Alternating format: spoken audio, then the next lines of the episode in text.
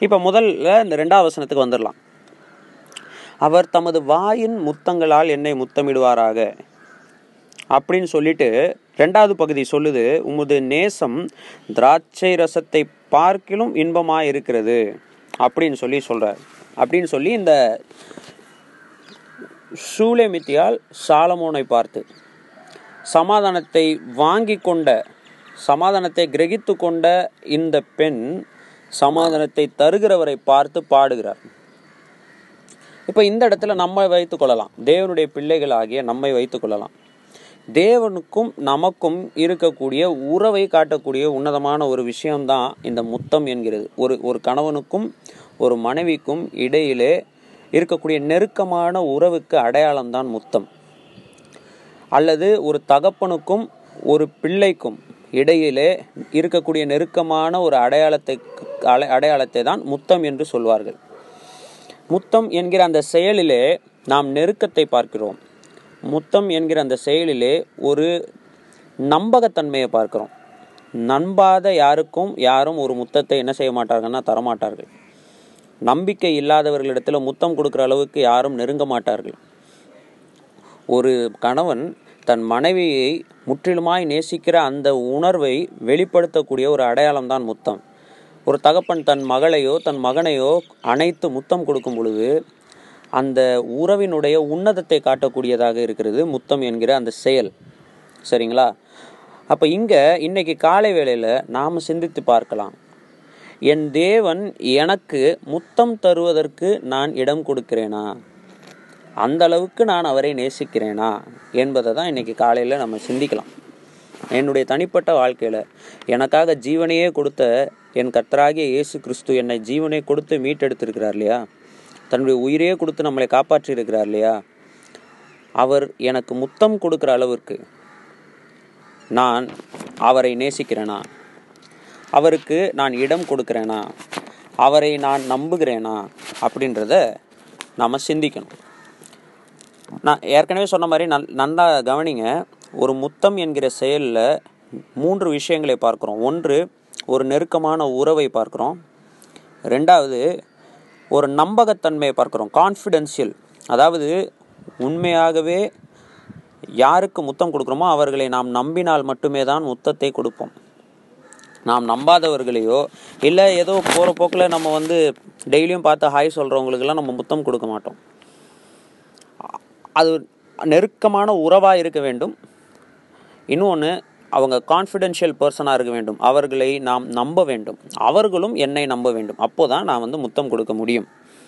சரிங்களா? மூன்றாவது முத்தம் என்பது அன்பின் வெளிப்பாடாக இருக்கிறது. ஸோ இந்த மூன்று விஷயங்களை அதில் நம்ம பார்க்குறோம். என்னென்ன? என்னென்ன பார்க்குறோம் அப்படின்னு சொன்னால் முதல்ல நெருக்கமான உறவை பார்க்குறோம். ரெண்டாவது விசுவாசம் என்று சொல்லலாம். இல்லைன்னா ஆழ்ந்த நம்பிக்கை என்று சொல்லலாம். மூன்றாவது அன்பு என்று சொல்லலாம். இது மூன்றும் இல்லாமல் முத்தம் என்கிற செயல் நடக்கவே நடக்காது. பிரியமானவர்களே அப்போது அவர் தமது வாயின் முத்தங்களால் என்னை முத்தமிடுவாராக இந்த பெண்மணி தன்னுடைய நேசரை பார்த்து பாடுகிறாள் என்று சொன்னால்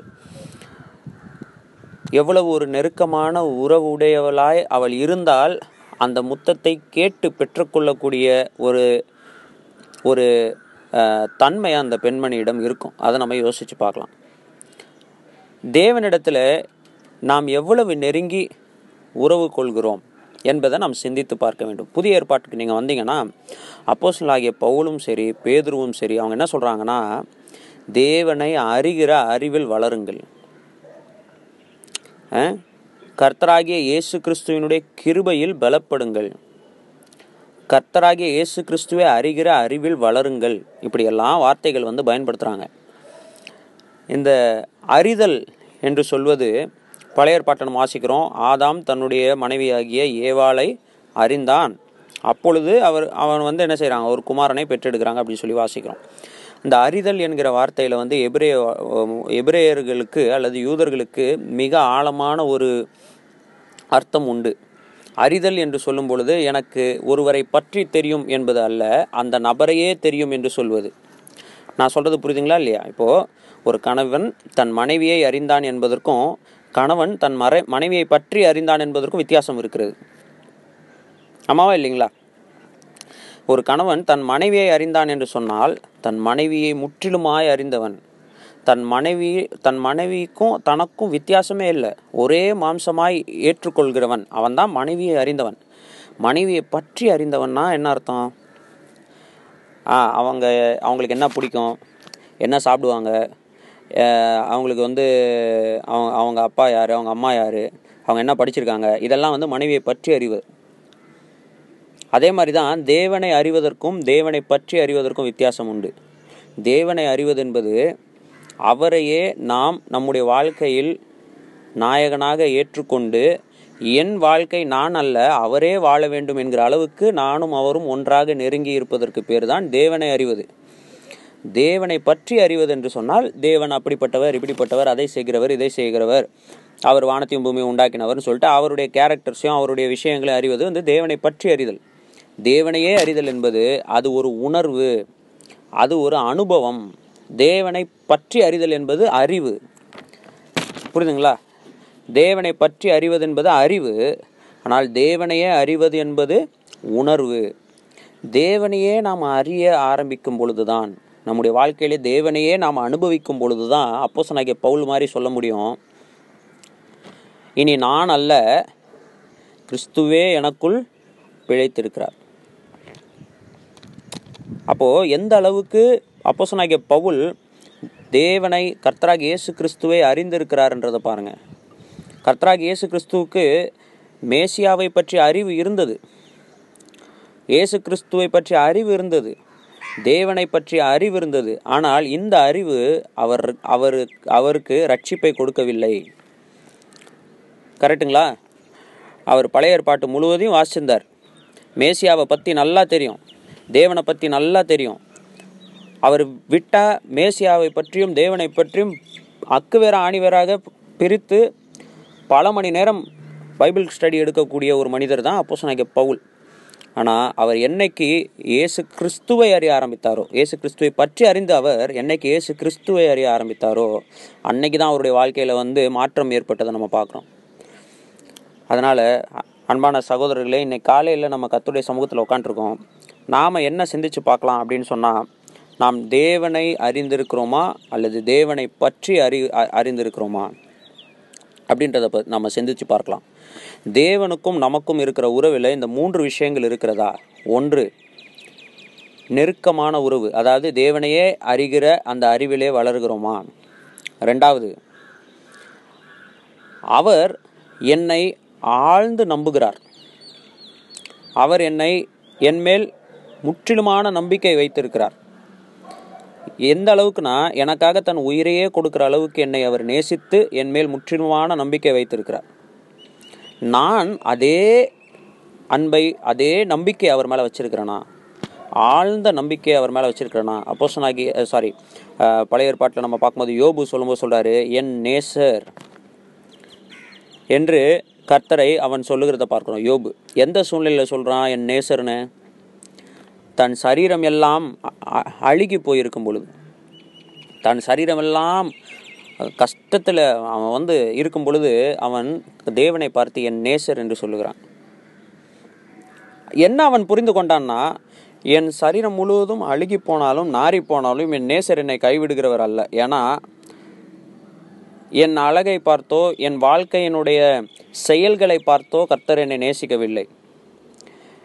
என் செய்கைகளுக்கேற்றவாறு தேவன் என்னை நேசித்தார் அப்படின்னு சொன்னால் நான் என்னைக்கோ அழிஞ்சிருப்பேன் ஏன்னா நான் நன்மை செய்கிறவன் அல்ல இல்லைங்களா? என் செய்கைகளுக்கு தக்கதாக தேவன் எனக்கு சரி கட்டினார்னா என் செய்கைகளுக்கு தக்கதாக தேவன் என்னை நேசித்தார்னா நம்ம எல்லாருமே எப்போ அழிந்து போயிருக்க வேண்டியவர்கள். ஆனால் அப்படி அல்ல. அவர் முந்தி என்னை நேசித்தார். நான் யாருன்றதை தெரிந்தும் நான் யார் என்று தெரிந்தும் என்னை நேசித்தார். நான் எவ்வளவு பெரிய பாவி என்று தெரிந்தும் என்னை நேசித்தார். எனக்காக ஜீவனை கொடுத்தாலும் நான் தொடர்ந்து அப்பப்போ அவருடைய வழிகளை விட்டு வெளியே போவேன் என்று தெரிந்தும் என்னை நேசித்தார். எனக்காக ஜீவனை கொடுத்து என்னை மீட்டெடுத்தாலும் நான் மறுபடி மறுபடி அவரை விட் அவருக்கு கீழ்ப்படியாத விஷயங்களை அவருக்கு கீழ்ப்படியாமல் செய்வேன் நிறைய பாவங்களை செய்வேன் என்று தெரிந்தும் என்னை நேசித்தார். அதுதான் தேவனுடைய நேசம். அதில் எந்த ஒரு மாற்றமும் இல்லை. ஸோ தேவனிடத்திலிருந்து முத்தங்கள் பெறக்கூடியவர்களாக நம்முடைய வாழ்க்கை இருக்க வேண்டும். வெறும் வார்த்தைகளை கேட்டு தேவனிடத்திலிருந்து வார்த்தைகளை கேட்குறவர் மட்டும் இல்லை தேவனிடத்திலிருந்து முத்தங்கள் பெறக்கூடியவர்களாய் நாம் இருக்க வேண்டும். அந்த அளவுக்கு தேவனையே அறிந்து அவரை அனுபவிக்க வேண்டும். அப்போ சொன்னாங்க பவுல் பிலிப்பியர்கள் நிருபம் ரெண்டாவது அதிகாரத்தில் சாரி மூணாவது அதிகாரத்தில் சொல்லும்போது சொல்கிறாரு இப்படி நான் அவரை ஆதாயப்படுத்தி கொள்ளும்படியாகவும் எப்படியாகிலும் மரணத்துக்குள்ளான மரணத்துக்குள்ளாகி அவருடைய உயிர்த்தெழுதலுக்கு தகுதியாக தகுதியுள்ளவனாக ஆகும்படிக்கு நான் எல்லாவற்றையும் நஷ்டம் என்று விட்டேன் குப்பையுமாக எண்ணுகிறேன் என்று சொல்லுகிறார். அந்த இடத்துல இயேசு கிறிஸ்துவுக்கும் அவருக்கு இருக்கிற அந்த உறவின் ஆழத்தை சொல்கிறார் எந்த அளவுக்குனா இயேசு கிறிஸ்துவினுடைய மரணத்துக்குள்ளான மரணத்துக்குள்ளாகி இயேசு கிறிஸ்து கூடவே உயிரோடு எழும்பக்கூடிய அந்த ஒரு அந்த ஒரு ஆழமான உணர்வு உறவு. இதெல்லாம் வந்து வெறும் வாயின் வார்த்தைகள் கிடையாது. இது அனுபவம் வாழ்க்கையினுடைய அனுபவம். அப்போ சொன்னாங்க பவுலுடைய வாழ்க்கையினுடைய அனுபவம். அதனால தான் அவரால் சொல்ல முடிஞ்சது கத்ராக் இயேசு கிறிஸ்துவனுடைய பாடுகளுக்கான அச்ச அடையாளங்களை நான் என்ன செஞ்சுருக்கேன்? என்னுடைய சரீரத்தில் நான் தரித்திருக்கிறேன் என்று சொல்லுகிறார்.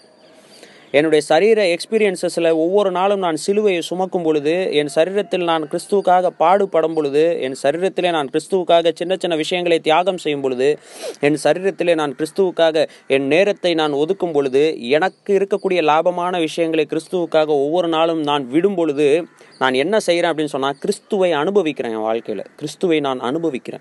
கத்ராகிய தேவனை நம்ம வந்து நம்முடைய வாழ்க்கையில் ஒவ்வொரு நாள் எக்ஸ்பீரியன்ஸ் பண்ணுறவங்களா நம்ம இருக்கணும்னு சொல்லி நம்ம பார்த்தோம். சரி நம்ம இங்கே பார்த்துட்டு இருக்க விஷயம் என்ன அப்படின்னு சொன்னால் தேவன் தேவன் அன்புள்ளவராக இருக்கிறாரு. நாம் அவர் மேலே அன்புள்ளவர்களாக இருக்கிறோம்னு சொல்லிக்கிட்டு இருக்கிறோம் நம்முடைய வாழ்க்கையில். ஆனால் நாம் தேவனை அறிகிறவர்களாக தேவனை பற்றி அல்ல தேவனை அறிகிறவர்களாக தேவனை அனுபவிக்கிறவர்களாக நம்முடைய வாழ்க்கையில் இருக்க வேண்டும் அப்படின்றது தான் நம்ம வந்து பார்த்துக்கிட்டு இருக்கோம். அதில் அடுத்து நம்ம பார்க்குற விஷயம் என்ன அப்படின்னு சொன்னால் அப்படிப்பட்ட ஆழமான அன்புடையவர்களாக நாம் இருக்கும் பொழுது அப்படிப்பட்ட ஆழமான நேசமுடையவர்களாக தேவனிடத்தில் நாம் உறவு வைத்து கொள்ளு கொள்ளும் பொழுது இங்கே நம்ம பார்க்குறோம் நாம் சொல்ல முடியும் உங்களுடைய நேசம் திராட்சை ரசத்தை பார்க்கலும் இன்பமானது என்று சொல்ல முடியும். இந்த இடத்துல திராட்சை ரசம் இன்பத்துக்கு ஈக்குவலாக சொல்லப்பட்டிருக்கிறது. இன்பம் என்று சொல்லும் பொழுது அது ஒரு அது ஒரு உணர்வு. இன்ப இன்பம் என்பது அது ஒரு உணர்வு. எந்த மாதிரியான சூழ்நிலைகளில் நாம் இன்பம் பெறக்கூடியவர்களாக இருக்கிறோம்? எந்த மாதிரியான சூழ்நிலைகளில் நாம் இன்பம் என்கிற அந்த வார்த்தையை வந்து அதனுடைய மீனிங்கை வந்து அனுபவிக்கிறவர்களாக இருக்கிறோம்னு சொன்னால் நான் மேலே சொன்ன அந்த மூன்று விஷயத்தில் தான் நம்பிக்கையும் ஒரு ஆழமான உணர்வும் அன்பும் எந்த இடத்தில் கலக்கிறதோ அந்த இடத்துல தான் இன்பத்தை அனுபவிக்க முடியும். நீங்கள் நல்லா யோசிச்சு பாருங்கள் நீங்கள் நல்லா களைப்பாக வேலை செய்துவிட்டு வீட்டுக்கு வருகிறீர்கள். ஸோ அந்த களைப்பு தீர்வதற்கு நீங்கள் வீட்டுக்கு வரும்பொழுது நீங்கள் என்ன எதிர்பார்ப்பீங்க அப்படின்னு சொன்னால் வீட்டிலையாவது எனக்கு காலையிலேருந்து நான் களைப்படைந்தவனாக இருக்கிறேன். வீட்டிலையாவது ஒரு இலைப்பாறுதல் எனக்கு கிடைக்கணும். ஒரு இன்பமான ஒரு ஃபீலிங் எனக்கு இருக்கணும் அப்படின்னு சொல்லி களைப்படைந்து வீட்டுக்கு வரும்பொழுது உங்கள் பையன் உங்ககிட்ட மூஞ்சியை தூக்கிட்டு ஒரு பக்கம் போயிடுறான். உங்கள் மனைவி ஒரு பக்கம் மூஞ்சியை தூக்கிட்டு அந்த பக்கம் போகிறாங்க அவங்க பொண்ணு ஒரு பக்கம் மூஞ்சி தூக்கிட்டு இந்த பக்கம் போயிறாங்க ஆளுக்கு ஒரு கார்னரில் இருந்தாங்க அப்படின்னு சொன்னால் என்னதான் நீங்கள் அவர்களை நேசிக்கிறவர்களாக இருந்தாலும் என்னதான் அவர்கள் உங்களை நேசிக்கிறவர்களாக இருந்தாலும் அந்த இடத்துல நீங்கள் இன்பத்தை அனுபவிக்க முடியாது. அது ஒரு இன்பமான குடும்பம் அது இன்பமான சூழ்நிலைன்னு நீங்கள் என்ன செய்ய முடியாது? சொல்ல முடியாது. நான் ஏற்கனவே சொன்ன அந்த மூன்றுமே ஒரு ஒரே இடத்தில் கலக்க வேண்டும்.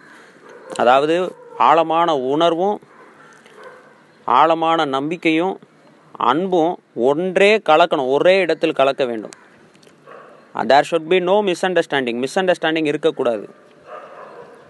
அவநம்பிக்கை இருக்கக்கூடாது.